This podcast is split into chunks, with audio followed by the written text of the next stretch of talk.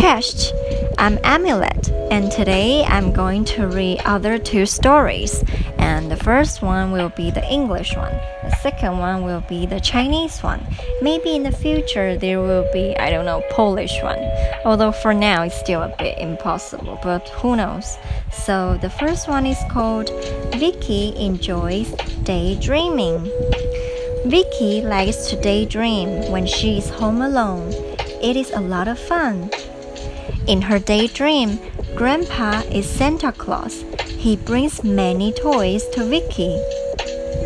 Grandma becomes a superwoman. She can fly in the sky. Mom is a fairy. She has magic power. She can give Vicky everything she wants.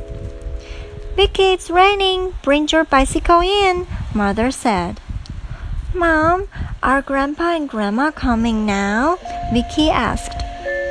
Yes, but it's raining outside. Maybe they'll come later. Don't worry. Grandma is a superwoman. She can fly. And Grandpa will bring a lot of gifts to me. He is Santa Claus. Mom, you are a great fairy. Can you stop the rain? Vicky asked. So that's the end of the story. And here are three questions after the story. The first one, could Vicky's wishes come true? Number 2, do you daydream? Number 3, Vicky has a lot of wishes in her dream. How about you? I would say my biggest dream is to, I don't know, buy a mansion. That sounds a bit weird, right?Okay, so the second story is called 我的生日，那它是由仲川道子所写的。好，我的生日。今天是帕欧的生日，帕欧是一头小象。帕欧正和爸爸妈妈一起准备生日派对，大家怎么还没来呢？我去接大家咯，帕欧说，路上小心，爸爸说。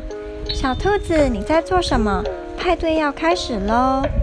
我在做送你的生日礼物啊，生日快乐！哇，好漂亮的花圈啊，谢谢你。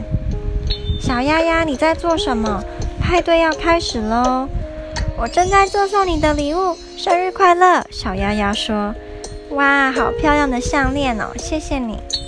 小鳄鱼，派对快开始了，你在做什么呢？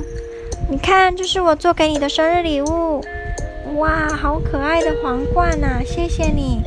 泡泡，等等我。哎，你看，你看，小企鹅来了。泡，我画了一张图画，送你当生日礼物。小企鹅画得真好看。哇，我收到这么多礼物，我好像一个国王哦。